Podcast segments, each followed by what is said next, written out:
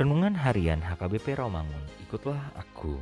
Jumat 10 Desember 2021.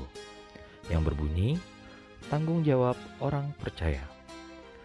Bacaan kita pagi ini diambil dari Amos 8 ayat 4 sampai 12. Dan bacaan kita malam ini diambil dari 2 Korintus 9 ayat 1 sampai 15. Dan kebenaran firman yang menjadi renungan kita hari ini diambil dari Matius 25 ayat 31 yang berbunyi Apabila anak manusia datang dalam kemuliaannya dan semua malaikat bersama-sama dengan dia, maka ia akan bersemayam di atas tahta kemuliaannya. Demikianlah firman Tuhan.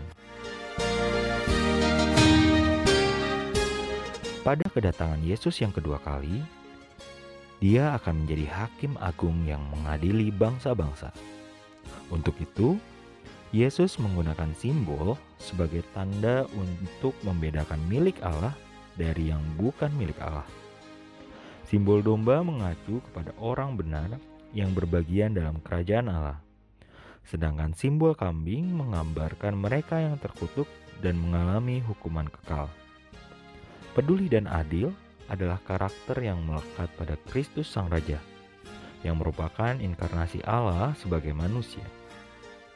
Ketika Kristus Sang Raja datang kembali, maka ia menjadi hakim yang adil antara kambing dengan domba. Pusat perhatian Sang Raja terfokus pada kepedulian yang sudah dilakukan umatnya pada sesama. Sebab itulah kepedulian mereka juga kepadanya.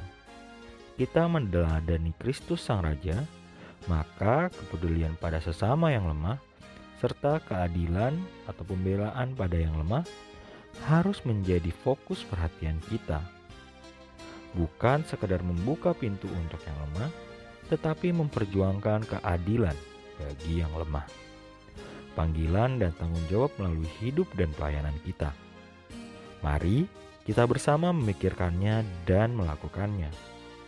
Memberdayakan seseorang untuk mandiri dalam keuangan melalui pembekalan dengan keterampilan dan memaparkan produk industri rumah memberi bantuan moral dan material bagi manula, pendidikan anak-anak yang belum mapan. Semua tanggung jawab ini dilakukan demi cinta dan bakti kita kepada Yesus Kristus. Marilah kita berdoa. Ya Tuhan, kuatkanlah kami mewujudkan tanggung jawab sosial melalui hati yang telah diubahkan oleh Kristus. Amin.